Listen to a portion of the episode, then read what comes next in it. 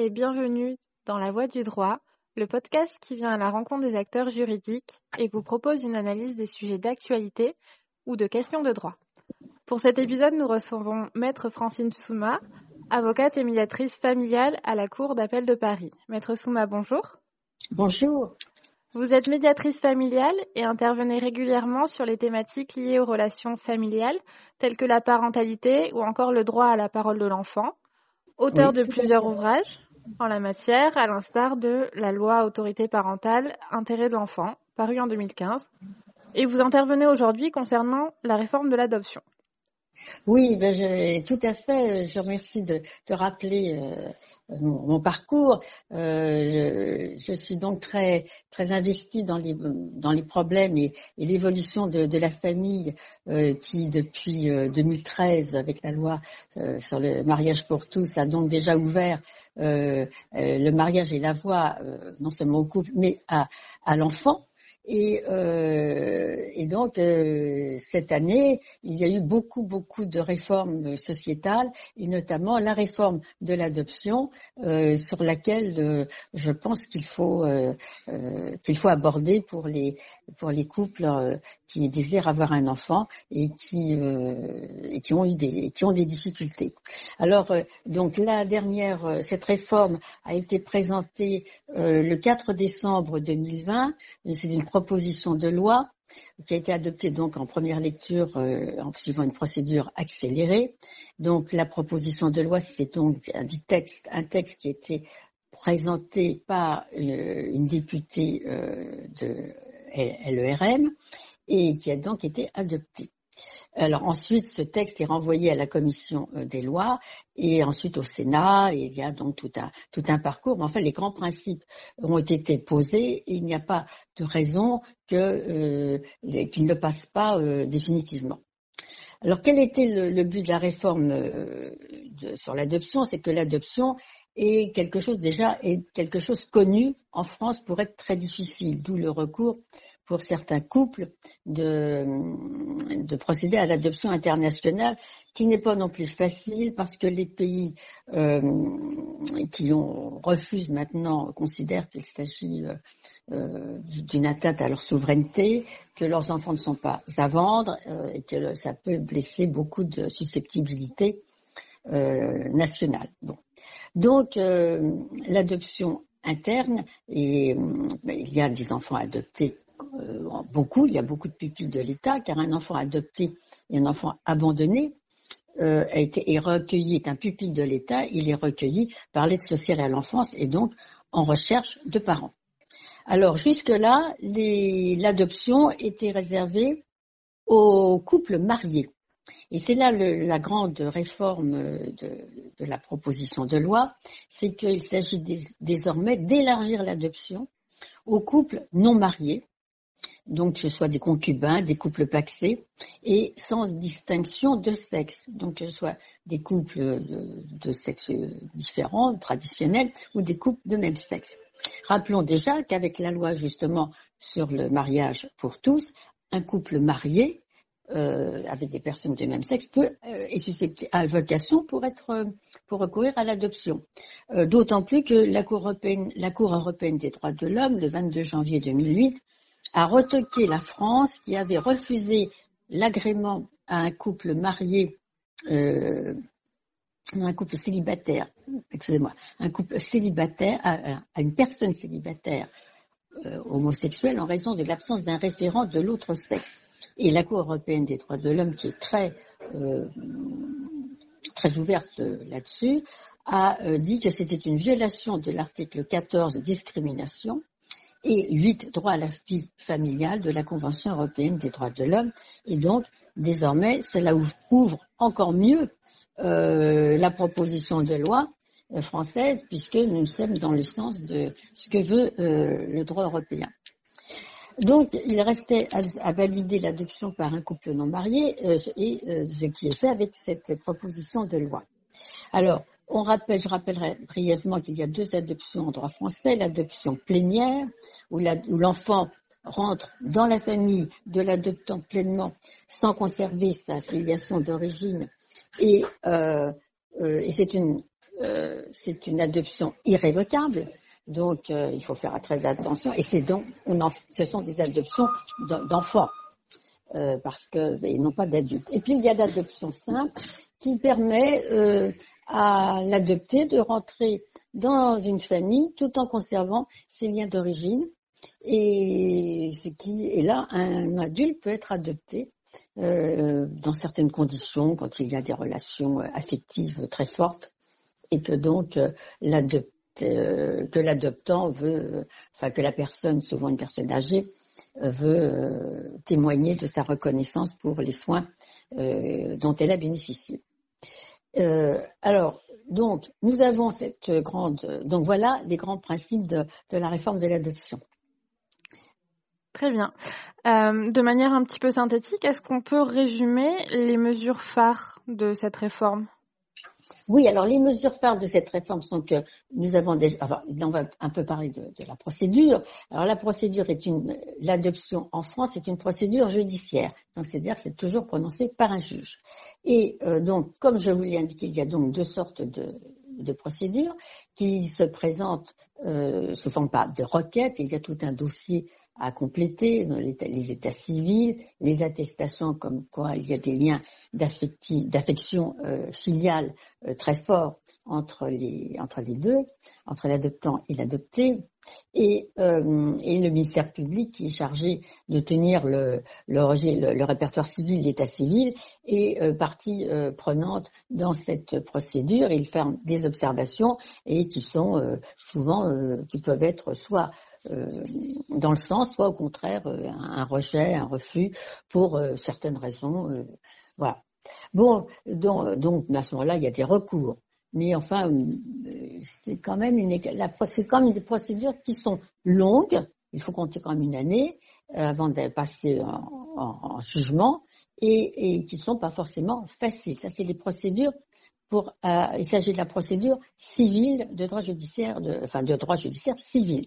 Mais par contre, pour adopter un, pupille, de l'État, là, nous sommes en droit administratif, puisque c'est l'État qui est parent, enfin qui, est gardien, qui est gardien de l'enfant qui n'a pas de lien de filiation et qui va consentir ou non à, l'adoption. Et là, il y a donc euh, des formalités totalement administratives. Il y a un agrément à obtenir, euh, donc encore tout un dossier euh, à remplir et on est sur une liste d'attente.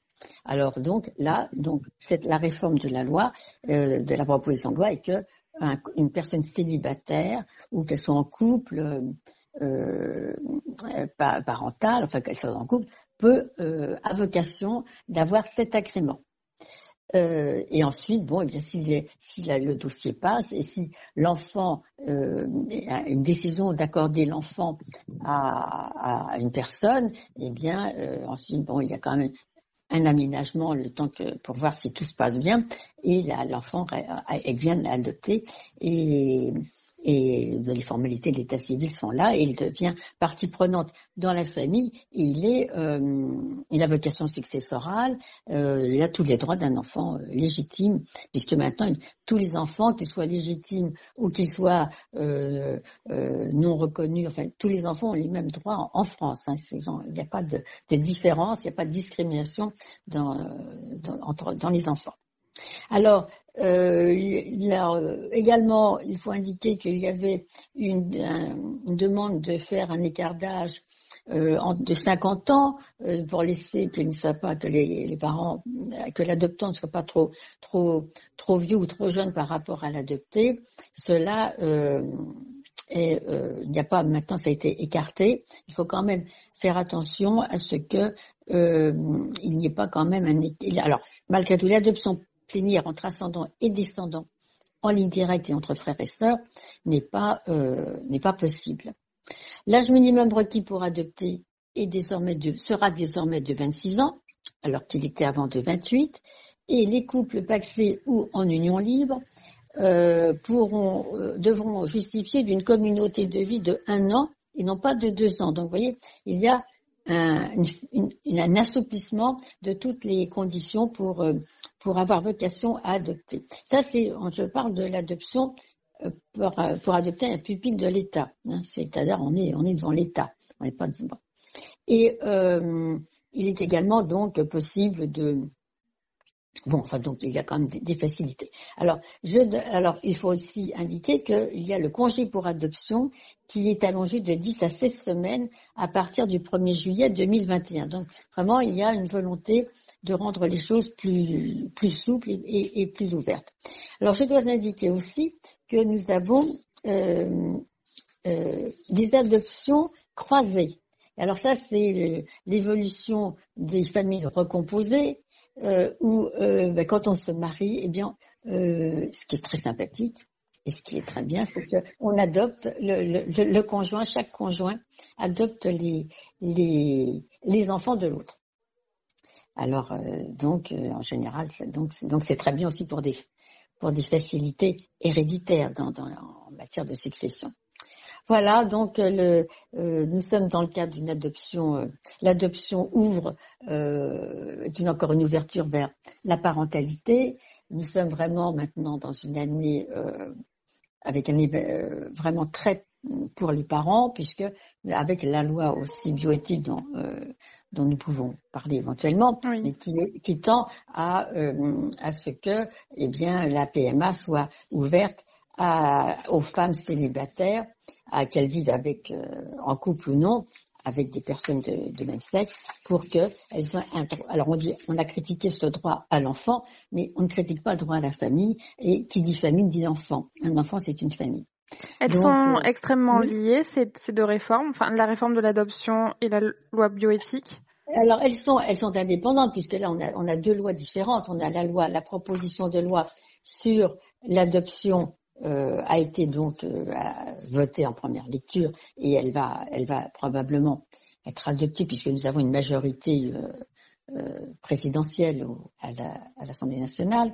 Donc elle va passer, c'est un texte, et ça faisait partie du programme du, du président. Euh, et quant à la loi, le projet de loi bioéthique qui, fait beaucoup parler de, de, lui, alors projet là, ça vient du gouvernement, c'est pas une proposition de loi, euh, donc c'est initié par le gouvernement. Et, il a été donc voté en deuxième lecture déjà le 31 juillet 2020 parce que là c'est une suite, la loi bioéthique qui va venir en 2021 euh, est une suite d'une première loi qui a été euh, faite euh, en 2011 euh, la loi biotique du 7 juillet 2011 qui prévoyait une révision dans un délai de 7 ans. Et euh, là où il y avait déjà à l'époque la PMA pour les couples euh, stériles mariés.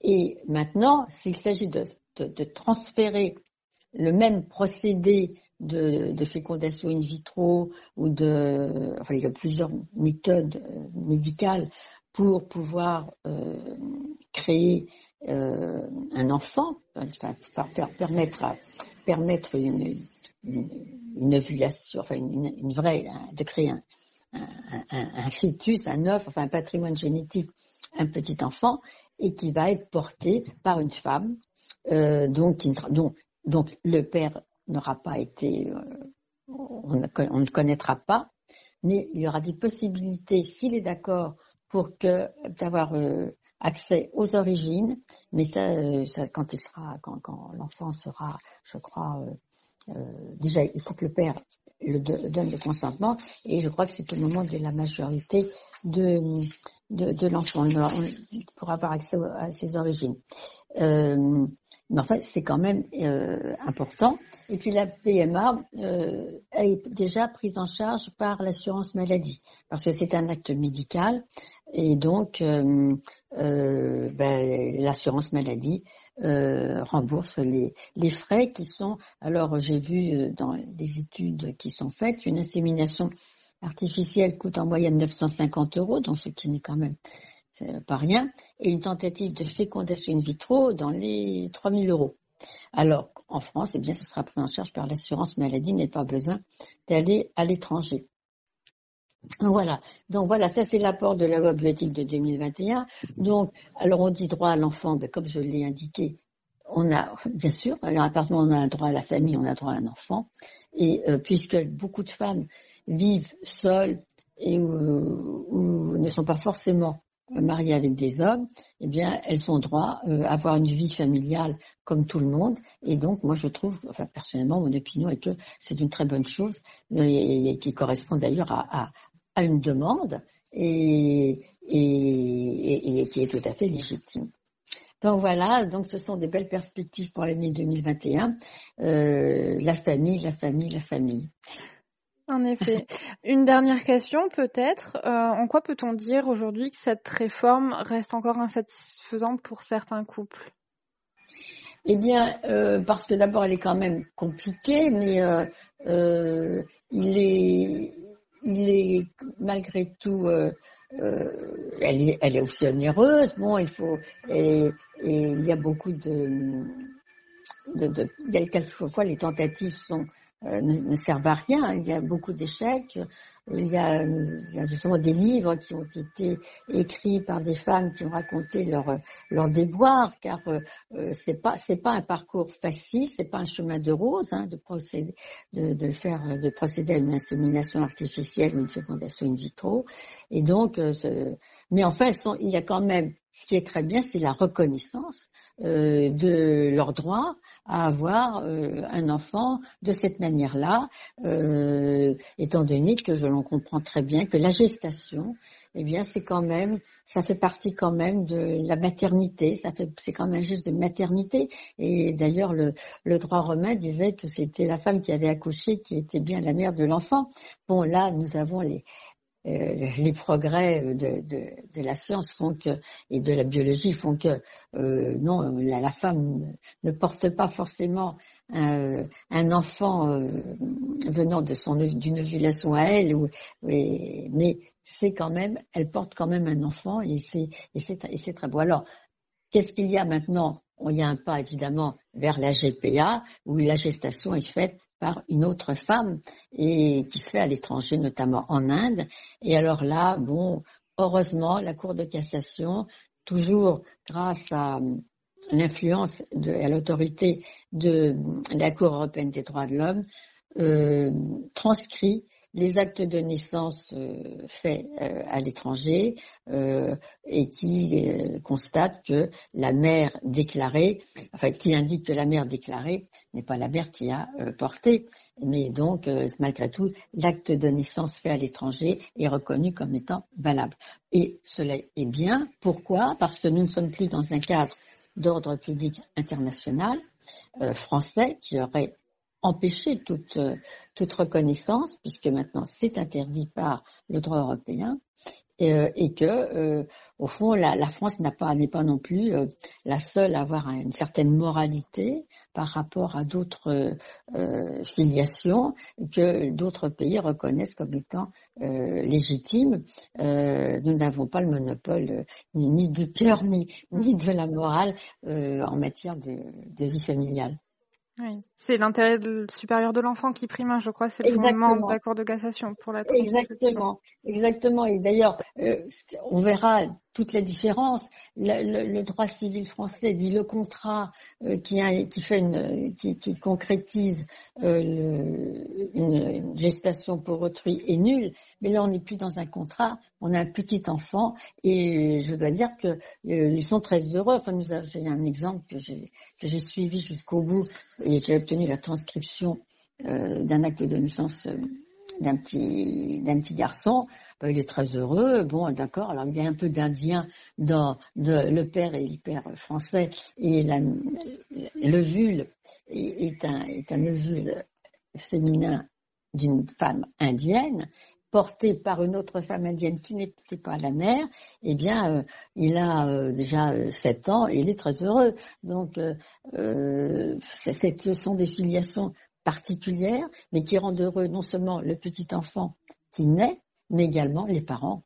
Et donc, euh, ce sont, c'est comme ça. On n'y peut rien. On peut pas aller en arrière. Il y a des, il y a des, des avancées qui sont bon, scientifiques ou progrès. Moi, j'appelle ça, quand même, ce sont des progrès. Évidemment, il faut pas toucher à tout. Il y a toujours des, euh, il y a toujours des limites. Mais ça, c'est ce qu'on appelle l'éthique, justement, la loi bioéthique.